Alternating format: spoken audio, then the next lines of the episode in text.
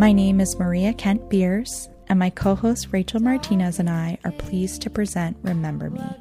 This podcast is dedicated to preserving the memories of those diagnosed with FTD. We hope this episode leaves you feeling more connected, provides a deeper understanding, and allows you to learn to accept the good.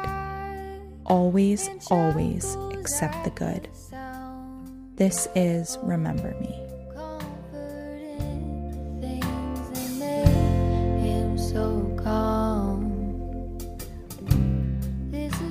This month, we've partnered with the Association for Frontotemporal Degeneration, the AFTD, on its 10th annual With Love campaign. This campaign is all centered around Valentine's Day, and it's an opportunity to honor or remember a loved one affected by FTD. This month long fundraiser aims to raise FTD awareness and funds for the AFTD's mission, all while telling stories with love.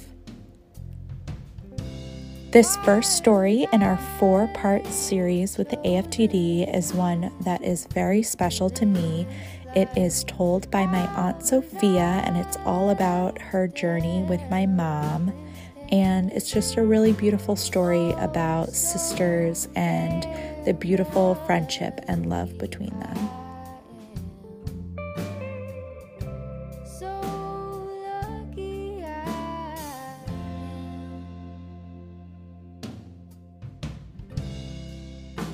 One of my favorite people in the whole world is here.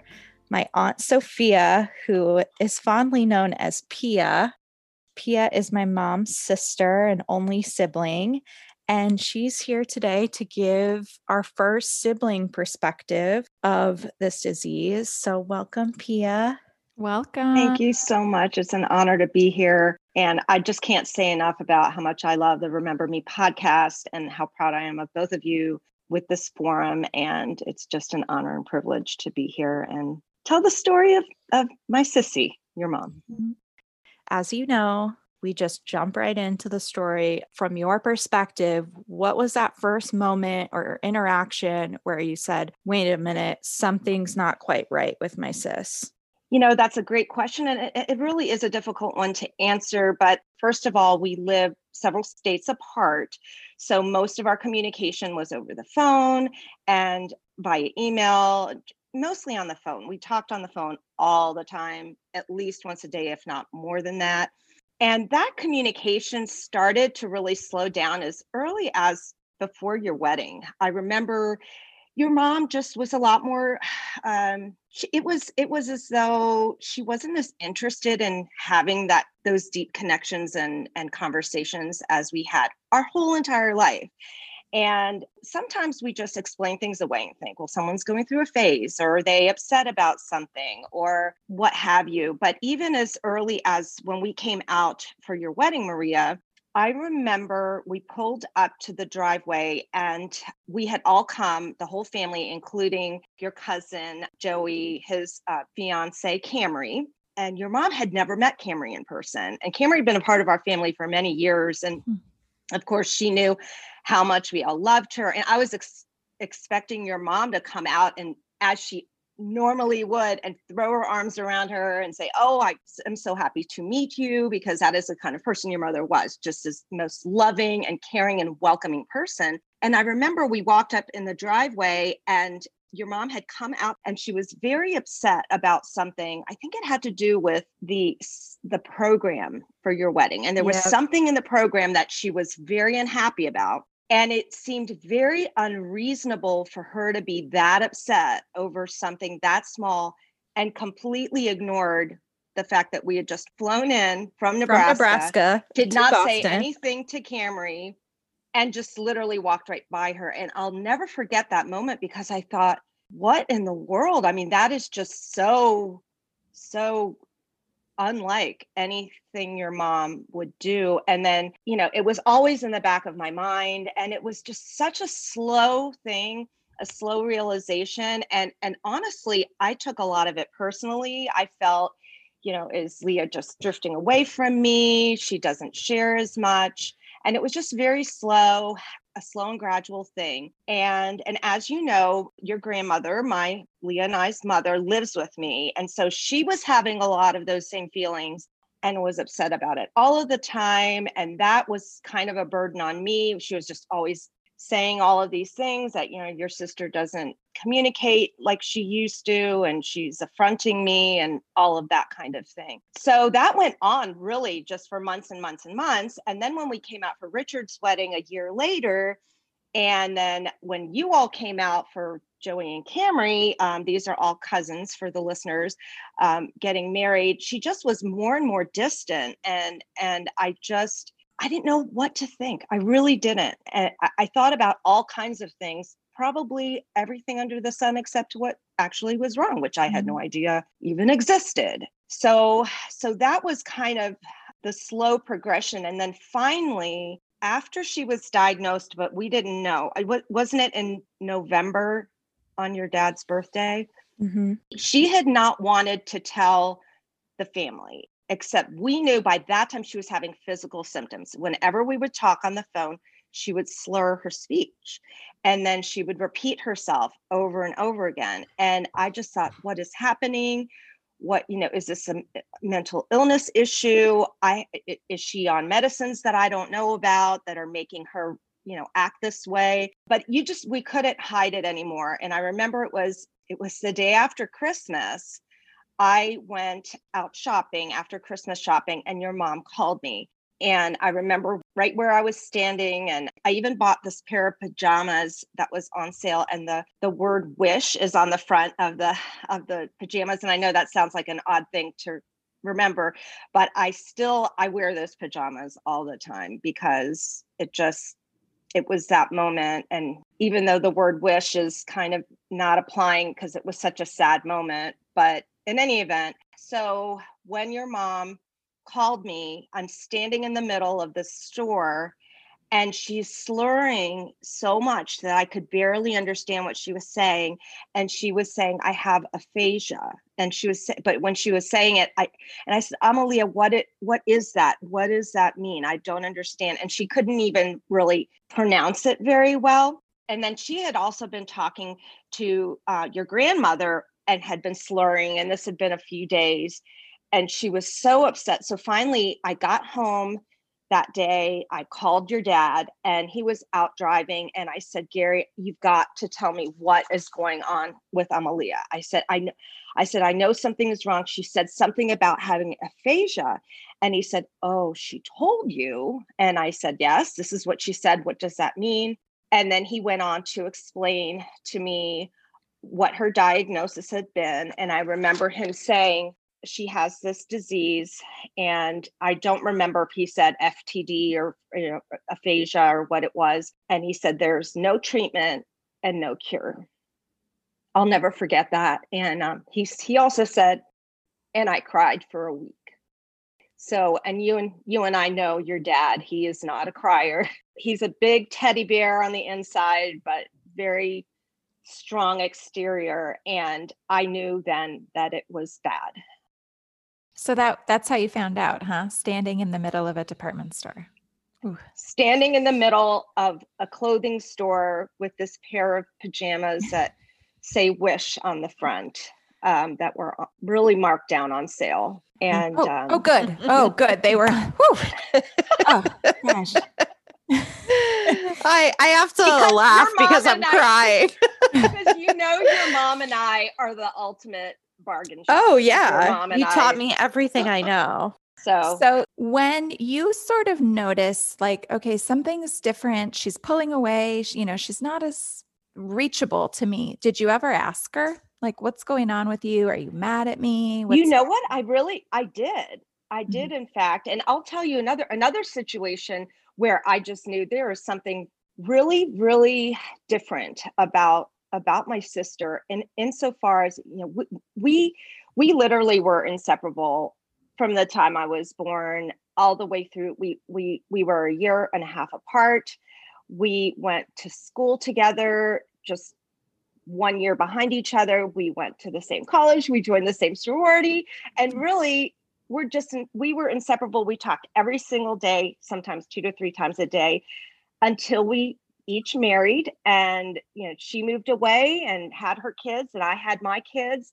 And then, of course, our whole entire life was talking about our kids every single day. And so we shared everything. And and so one of the things about Amalia that anyone who knows her is just her love for children and concern and just loved her all of her nieces and nephews just as though they, they were her own and so my son uh, had developed crohn's disease when he was 15 and a couple of years later he had to have surgery and this was around the time that i was noticing Amalia kind of pulling away and not really talking to me and as much or as often. And I remember I was in the hospital and my son had terrible complications from his mm. surgery. I mean, he was really sick and I was terrified. I mean, we didn't know if he was going to pull through it. Mm. And of course, normally in my entire life, the very first person I would go to would be my sister, not necessarily our mom. Our mom is a little bit, she doesn't handle stressful situations very well and she gets super super upset which makes it worse. So normally lee and i would go to each other because we knew that we would be each other's rock and i remember calling her and letting her know and she just seemed indifferent. She wasn't the nor- normal big sis that would say he's going to be fine. How is he? and then calling calling me every you know or texting me every five seconds. And and i just thought it was just it was heartbreaking for me I felt as though, you know, doesn't she care or understand? And I remember reaching out, and that's a, a great question. I don't know to the degree, but I know that the that those last few months leading up to that December 26th phone call, I did text her a few times and I was challenging her about different things because the way she was even communicating on text was mm. very odd and it was very dismissive and and I would say, Why are you being this way? And then she would say to me, Why are you so mean over text? mm-hmm. you know, I remember she wrote me that, and I'm like, I'm not being mean. I just am trying to understand what's going on. And it, it I took it so personally, which in looking back now, of course, the last thing in, in, in my mind was that she had this dreadful, horrible neurological disease that I didn't know about mm-hmm. that affected her ability to both communicate and to and to relate and who would have ever imagined that and so so yes i i know i did reach out a few times but the answers were never really satisfactory until mm-hmm. of course we found out the truth mm-hmm. So. Mm-hmm. i have some questions i remember that she couldn't speak greek anymore and wasn't was mm-hmm. that was her first language mm-hmm right? So is that yeah. something that mm-hmm. Yaya had picked up on? Like she's not speaking Greek properly? Absolutely. She used to say this all the time. She would say, Your sister, she's forgotten all of her Greek. And she would say that over and over again. And I just, I didn't know what to make of that either. But yes, that is in fact, and it's very fascinating that you would bring that up because I did not really recall that because she and I always spoke in English to each other. So that wasn't something that I would have noticed, but I do remember your mm. grandmother saying that. Yeah. So the reason I bring it up is because when I was trying to sort through what I thought it was before we had an answer, that was one of the things pointing me to I don't think this is a mental health issue. Because in many of our interviews and in my mom's case, that was one of our initial thoughts was do we need to get on some sort of a medication is she upset because her kids are all leaving the nest is a midlife mm-hmm. crisis but once i noticed that she had lost her greek i don't know it just something kind of clicked for me that i thought it was something neurologically mm-hmm. wrong but i kind of feel like and i don't know if, if, if you agree with me i feel like by the time we had answers we couldn't really talk to her anymore. Yeah and and that is that's one of the saddest things for me is that this went on so long and it got in the way if i had known and i always felt as though if i had known that my sister was sick i would have just been pursuing constant communication with her and who would have known? And then by the time she did have that diagnosis I do recall that it went pretty quickly her her ability to communicate by that time really by the spring when your father god bless him he brought your mom out to nebraska to spend time with all of us and by that time she really what she was still speaking but not very much she couldn't really hold a proper conversation in the way that it was back and forth but she wasn't texting at that point uh, that went really quick. It seems to me her ability to communicate in writing just I don't know if that's what you recall, Maria, but I yeah that was just one one mm-hmm. word answer text or right not even a complete was, word exactly and in fact when i had called your dad i had called him actually before the day that she told me i have aphasia please pray for me I had actually reached out to him prior to that, and he did not really tell me what was going on. The one thing, because she did not want us to know about it, and didn't want your grandmother to know. And he was respecting her wishes of privacy. But I was kind of pressing your dad a little bit. And I said, I got these weird texts from from Leah. What is going on? And he had said, Can you send them to me? So I would I forwarded him hmm. some of the things she had been saying and that it didn't make sense and then uh, he said just whatever you do don't give up mm-hmm. on her. So i i remember that very distinctly. But yes by the time that december came and went and she came in the spring it had and, and she was also starting the behavioral variant right right. of the disease was was showing itself as far as her reverting to child or teenage like behavior, constantly asking to go to the store, wanting to buy random type of merchandise. But from the time she was diagnosed and forward, she was always just positive and happy and smiling. And um, that was the other thing about this disease that I've just always wondered is to what degree did she even understand? That last time that we talked where she was trying to struggle to and slur to get these words out saying please pray for me. I i, I have this aphasia. So she quite clearly knew there was something wrong and was asking for prayers. But after that and throughout the last several years even when she couldn't speak at all she still would smile and touch your face and put her foot up on my leg and and laugh at you know anytime she saw your uncle joe my husband joe for the listeners she always thought he was really funny and literally all he had to do was talk to her on facetime and she would start laughing and mm. try to touch his face through the screen so so the long answer to your question, yes, it did seem to kind of go pretty rapidly. So. That's what I remember as well. So I think part of what I experienced, and I know other people have too, is um, when you have somebody who has such a it's a neurological disease. You're never sure like what's coming. Like, are you gonna freak out? Are you gonna shoplift? Are you gonna cry? Were you ever uncomfortable around her? So, uncomfortable wouldn't be the word I would use to describe it, but very scared and anxious would would be the word.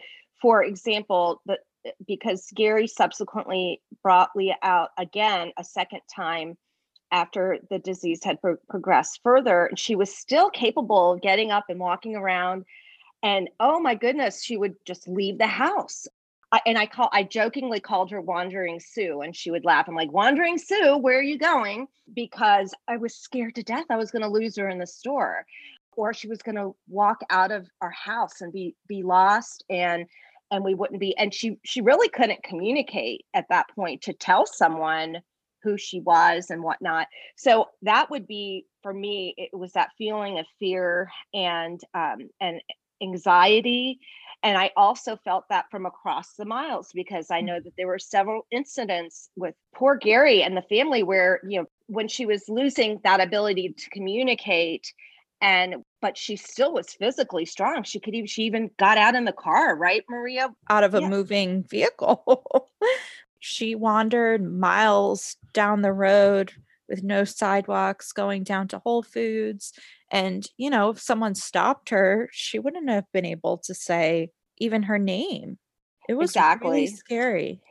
I would say the prevalent feeling was that fear and that anxiety, even from across the miles, as I denoted, because she's my sister and I just love her so much. And I knew I could do absolutely nothing to be there to help, which was also, it's just a very helpless feeling to be that far apart. And you know that you don't know what to expect and how as you said rachel how things are going to manifest mm-hmm. but i knew that she had such love and care of course with your dad and all of you i didn't worry in that sense and mm-hmm. i thank god every second knowing that she was being cared for but then even it's it's like a little kid where you you can take your eyes off them for one second and all of a sudden and when you have a grown adult that is doing that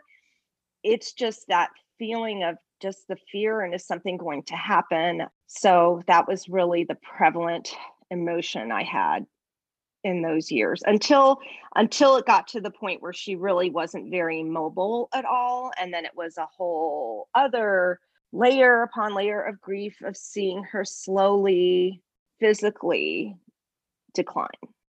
So how did you find yourself coping with your grief? Oh primarily talking to maria every single day. You know that was my lifeline to my sister and maria was so gracious with her time to continually not just keep me posted, but just to keep me connected, I guess, just to know and to share that grief and that worry and to talk through all of the different changes and what was happening.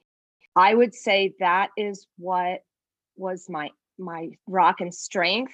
And I'm very blessed with a with a spouse who just not only loves Leah and Gary and all of you very deeply, but he's my rock as well. And if I ever, I, I didn't grieve publicly for a really long time because and, and to and in front of my sister's family because I felt that I really needed to be strong. But when I needed to grieve, that you know, it was either alone or on my husband's shoulder it was uh, you know a comfort and strength for me to be able to have you and have uncle joe. And the other thing too is like you said you and my mom are like the same. You're like twinsies. Yeah your four kids. You read all the parenting books together. You always took the care only of each thing other. that was a the only blip was she had girl boy then girl girl and then i did had girl boy girl boy. That was it. the that only the difference only in our twinning. So, so for me, it was a comfort not only to have like you know my aunt and someone I've been close to my whole life, but also to kind of like have a piece of my mom too, because you know my mom's personality wasn't shining through she couldn't communicate so i was like kind of and i still do kind of like get that mm-hmm. from my Pia. But I think, you know, uh, we all could tell that you were really just trying to support us and be there for us and, you know, be there for my dad. But I really want to know what this was like for you as a sister and and your feelings and you know are you still sorting that out well i would have to admit that in my selfish moments, I feel very cheated from not just my only sibling and sister, but my very best friend. And the loss of being able to communicate with her is a gigantic hole in my heart and soul because I just never knew life without that. And that is a hole that will never be filled. Part of what happened when your mom became ill was your grandmother not understanding what was happening. And she was so upset all the time. And I had so much focus on that that it really, I feel as though I was robbed of some time. And then, in addition to that, from the time that sh- your mom was diagnosed and it was four very long years. I, in knowing and understanding the disease at that point, I wanted to just cherish every second and every moment that I could have. And of course, it's difficult when you're far away. And I, I would think, for example, if I had a sibling and my best friend who was suffering from cancer, we'd still be on the phone every day, three times a day, talking to each other, cheering each other up, praying together. And and it's just I can't really describe the amount of loss. And it was different when she was living and now it's I don't know. I feel I feel some anger as though I've really been robbed. I I don't know. That doesn't sound very good. It's, but it's real. I, you're challenging real. me. You're challenging me because I really not put voice to these feelings. Sometimes I really just want to start screaming my bloody head off and being really, really, really, really angry about it. Your perspective is really interesting because we have a lot of kids on with parents that have FTD, but as a so you're sort of like this you're like the bologna in the sandwich right? So you have your mom on one side and then your sister on the other and you're trying to kind of manage like okay you need some mayo and you need some mayo and you need some mustard and you need some mustard. Yes. One of the things that happened that was very upsetting to me is that from the time we told my mom our mom that leah was sick all the way until last for and since then. She has been, and I don't blame her, it's her daughter, just so upset to the degree of what I tell people. It's like having a funeral every day.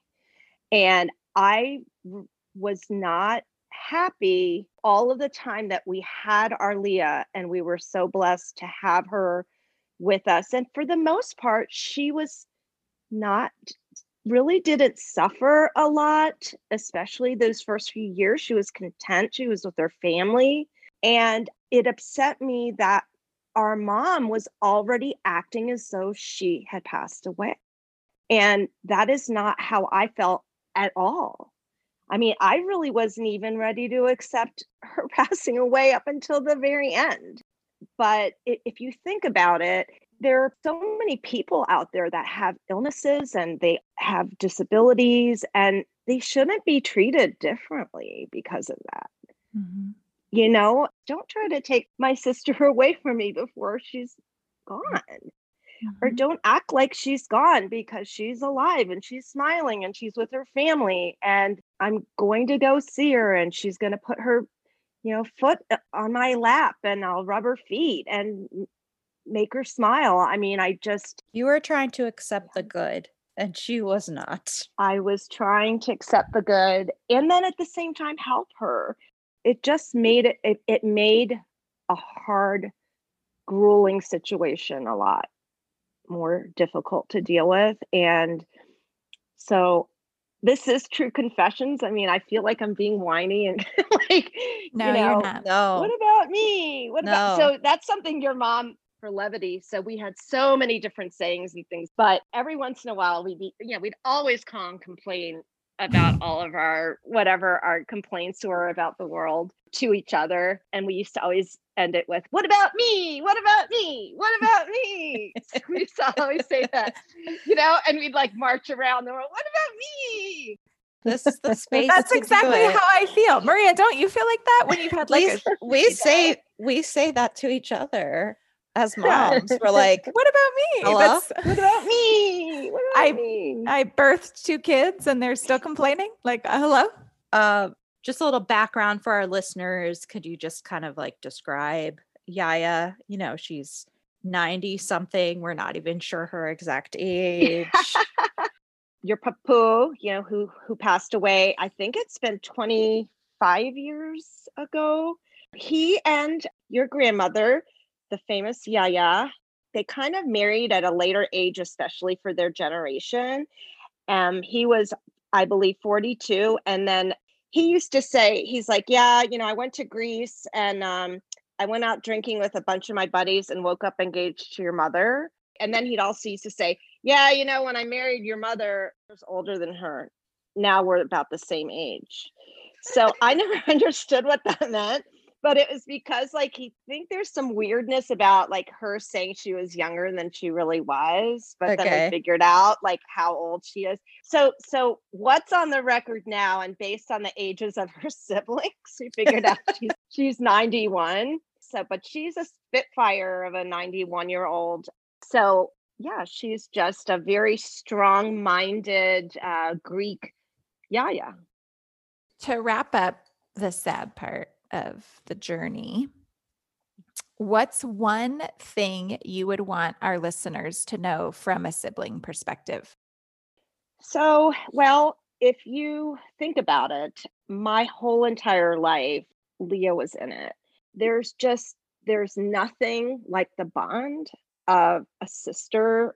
I don't know life without my sister in it. And she was the go-to. She was my go-to for everything and i was that for her as well.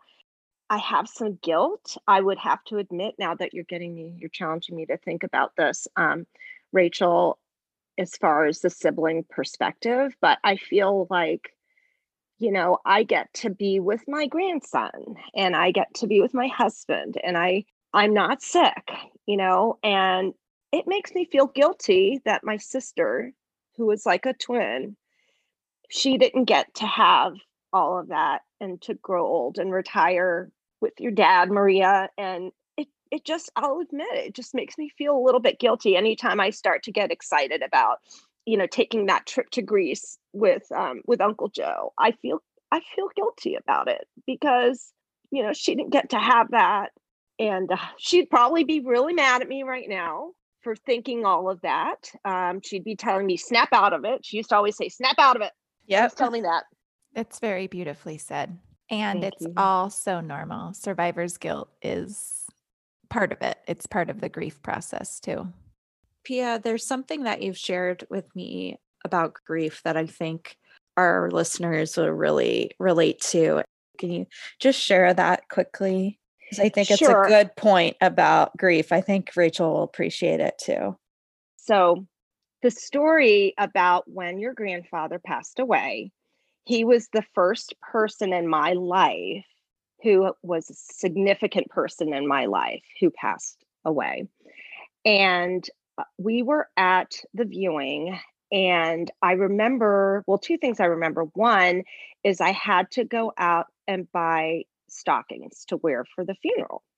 And I went into this department store. And of course, I'm in shock and I'm, you're just kind of floating along. You don't even hardly sense anything that's going on around you.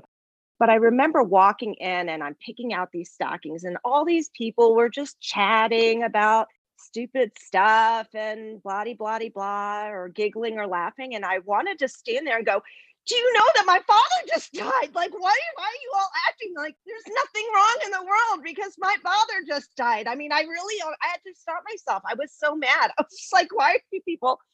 And and and so it was a it was very weird. It was a very weird thing.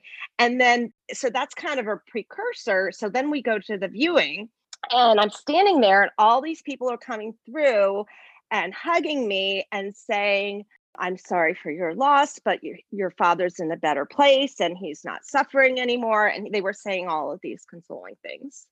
And I remember just saying, yeah, you know, I believe that. But again, my father just died. Like, don't try to, you know. And my cousin, who also had lost her father, comes in and gives me a hug. And she says three words in my ear it's the pits. And I remember I looked at her and I said, and that's the only time I, I finally cried. I said, Yeah, it's the pits, period. And um, so I guess the moral of that is, and now anytime I ever go to a funeral, I will hug the person that I'm there to to be there for, and I say those same three words. And I usually get the same reaction because really you just want someone to tell you this is really awful and I get it. Agree. Yeah. And it you told that to me. Oh, I did. Okay. Because it's I, poignant. Nobody wants to be like, you're right. heaven is better. No, you're supposed to be here. Right. I know your mom is with God. Like I know that a hundred percent, a hundred zillion percent. It doesn't take away that hurt though. It doesn't take away really the shock of it. It's just at that moment and when you're going through that, you just want someone to say, This is really this this is the pits. I mean, if you think about you know, accept the good as your motto is if there's anything good that can come out of people like you and I and all of us who have endured such grief, at least we know how to be there for other people who've gone through the same thing and that's that same suffering. We're a little bit better at it. No, weird it's, way. It's very true. I think I think my dad said something similar once like I am more compassionate towards people than I've ever yeah. been now in my life. Um, well, yeah, and that's that's yeah, that's very true. And he is he is pretty amazing. So we've heard from your perspective sort of what it was like to watch your sister going through this awful disease. Can you tell us about her before? What was she like before she got sick? What was she like as a sister? So Leah and I, again, we were just a year and a half apart and just were really inseparable our whole life. And our our upbringing, you know, we kind of were in this, you know, little but mighty crazy Greek family and a lot of crazy dynamics going on growing up. And so she and I literally survived a lot of different things with humor. I mean, we just we had humor in everything. We had our, like I said, we had our own secret language. We had an imaginary brother. It was funny because Greek was our first language that we spoke in the home. Then we would kind of have this four way crosstalk in English and Greek um, at the dinner table. If my mom and dad would be sitting there talking in Greek, then we would just, she and I would look at each other and make, you know, funny faces and just sort of teasing. But anyway, but so humor it was huge. We always loved to laugh together, and your mom was just hy- hysterical. But really, what made up Amalia was finding the love of her life at a pretty young age and getting married. Um, even though she went on to finish her degree, she had not even she. It was after her junior year in uh, college, and your dad graduated from the Naval Academy. So they truly had one of those beautiful love stories, which is another reason why it's just so painful I've always been so happy for my sister to find the love of her life and have four awesome kids and you know looked forward to being grandmas together which we didn't really your mom was here for liam but in, not in the way that she would have you and i know. And if you could describe her heart it would just i would i would describe it as an a ginormous open door. I mean that was your mom and and as much as she loved outwardly, she just always had open arms for anyone to come on inside and laugh and be loved and made to feel special. She was just my greatest cheerleader whenever I had doubts about being able to do anything. She always, it's the same way that she was with you kids. Like she would say, you can do anything you put your mind to. And and she made she made you believe it you know she made she made me believe it it's really hard to put into words the light and and she always always always always had such a positive attitude about everything and self-deprecating and something i miss so much maria is your mom and i used to just love to share our love for reading and we would we would read a book and then tell tell each other about it and then of course i'd have to read the same favorite book that she read and then we would talk about that and she just she loved anything having to do with the home and just you know all things kids so yeah and she was a kind of kid that just followed the rules. Of course you know she was a person of very deep and devout faith and she always had the name of jesus on her lips and and she had the word blessing on her lips and she was very very faithful to God and faithful to doing the right thing, um, just very pure of heart and um, very, very unselfish, and just um, couldn't have had a better, more loving big sis than your mom. And um, gosh, I kind of wish I was more like her. The more I, the more I think about her and talk Aww. about her, I, you know, she's she's someone who you, you talk about looking up to your, you know, your big sister, and um, it's really hard to even describe the degree to which I did that. Rachel, you're having a hard time. I know. Am I like the most emotional one? My lord. Well, tell I I want I want to know what what really struck you. Sorry. Don't be sorry. I don't know if it's it's just really sweet the way that you talk about her. I think it's too like I look at my kids, you know, and I think like they're 19 months apart. And I hope that they feel this way. They will. They I will. mean, they like pretty much kill each other like all day every day. So They're boys. I know, but does it ever end? Anyway, um I don't know. I don't know why this one is so hard. Probably too, because like I know you and I know Right. how you are, and hearing the way your mom was, like you're her. Yep. yeah, Maria's a lot. Well, a as lot you're like describing things, I'm like, oh, that's me. Oh, that was me as a kid Mhm. too. Oh, yeah.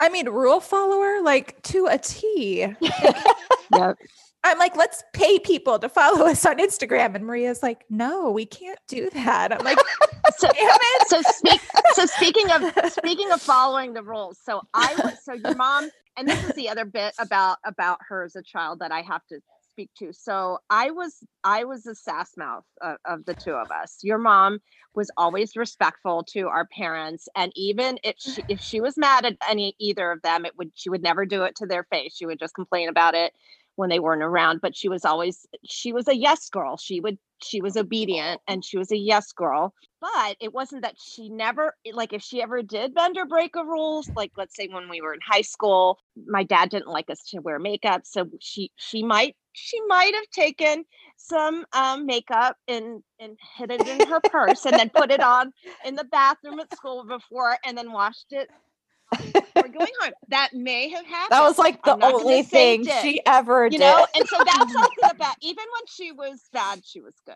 okay Right. so and then of course i would be in trouble all the time because i would just i would just be a sass about it instead of being smart like saying oh yes daddy that's fine and then taking you know the lip Oh gloss God, to school and That's so stuff good. right. so that's kind of a that's like a little bit how we were uh, yin and yang like we were a little different but i remember like if i ever did something really bad that i wasn't supposed to do she would tell my parents and i would be like so she would tell them because she was always looking out. She didn't want me to you know do something stupid or bad and especially oh could we join the same sorority? And and of course she had to constantly keep me out of trouble when we were in college. But she'd tell her parents. So i remember every time when we were kids uh, every time she would do that i get in trouble. I'm like next time you break a rule i'm telling on you. And i would i would just tell myself i'm going to do it. And i never did. I never was able to. I don't know why. I don't know why. I just couldn't do it. I couldn't Oh I couldn't God. tell She's on too her. sweet. She was That's too Yeah. sweet. good. yeah she was and it's like i, I just don't know probably because i knew it's like yeah she really doesn't deserve it because she like does the right thing all the time so i just would never i would always swear to myself i was going to tell her and tell her and get her in trouble and i i never i don't even think i did it one time i really Oh don't my gosh. we have two two of our favorite parts. One, the letter, and two, we can do this one first. How do you think Leah would like to be remembered? I believe that Leah, first and foremost, would want to be remembered as a loving wife and a loving mom. That really was her whole world. And your dad said at the funeral that no man has ever been more loved than he was by his wife. That is a very true, very true statement. And no children have ever been more loved maybe as, but not more. And I know that that would be what she'd want to be remembered for. I also believe that her devotion to her love of art and sharing all of that with the world would be something that would really make her so happy to be remembered for. And what's so awesome, and just think about the fact that even though your mom lost her ability to communicate and eventually this dreaded disease took her life, you have all of these beautiful blog posts and her writing and her art everywhere to be able to just still have that part of her and to get to know her that way and her her thoughts and her feelings and the way she saw the world. And it's always so positive and joyful and beautiful.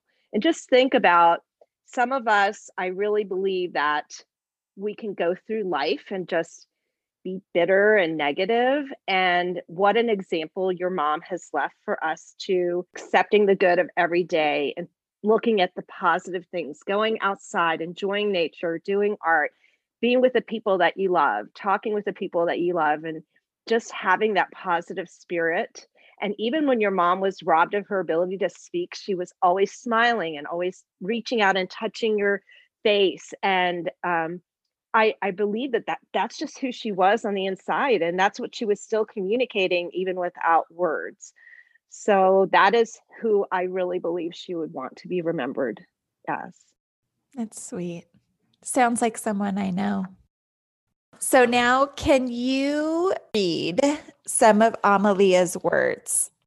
I mean, I'm sure you had thousands of emails and letters and things that you could have gone mm-hmm. through. So I cannot wait to hear what you have chosen to read. Well, I have two bits actually. I'm hoping that you can bend the rules for Pia since we have our relationship that we had.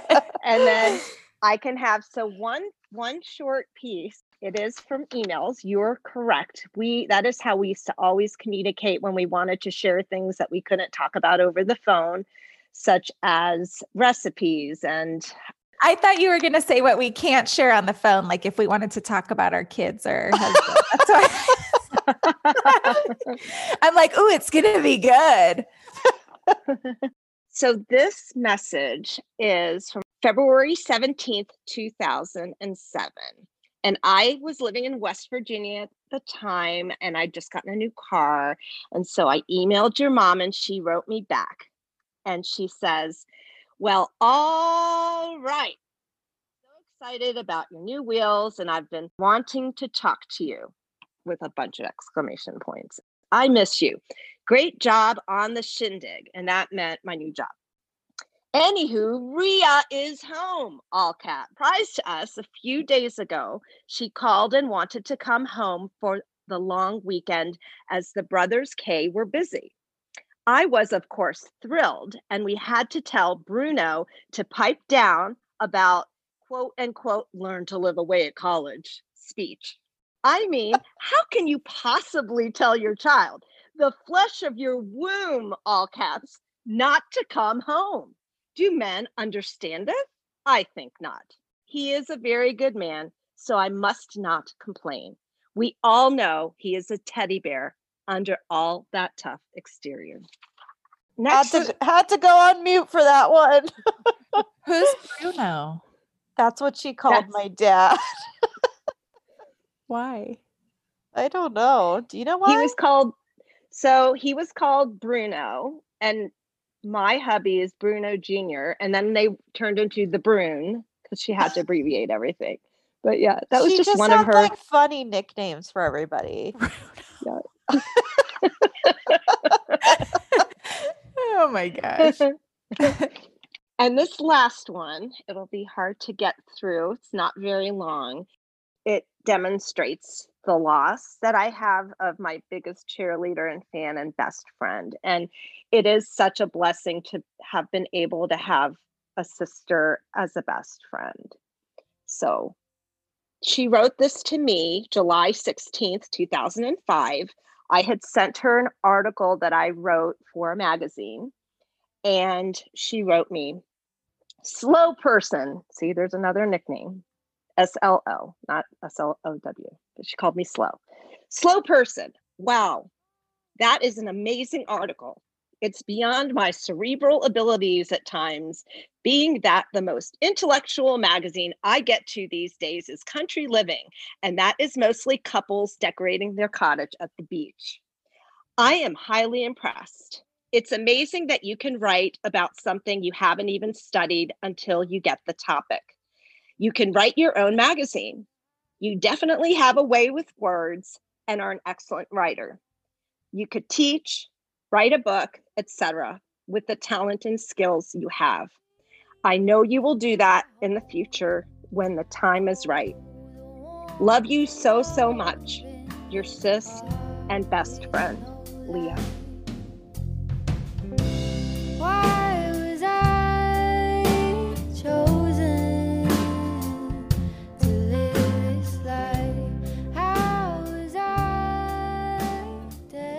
If you'd like to make a donation to the With Love campaign, you can do so by clicking the link on our website, remembermeftd.com. You can donate directly to Sophia's page in honor of my mom, Leah, or you can donate to our Remember Me podcast team. You can also find the link on our Instagram at Remember Me Podcast. For more information about the AFTD, you can visit their website, theaftd.org. You can also reach out to them on their helpline by calling 866 507 7222. You can also send them an email at info at theaftd.org. We release new episodes each week on Mondays, so be sure to subscribe on Apple Podcasts or Spotify. This podcast is produced by Maria Kent Beers and Rachel Martinez, and the beautiful music you hear is a song called So Damn Lucky by Bailey Kent.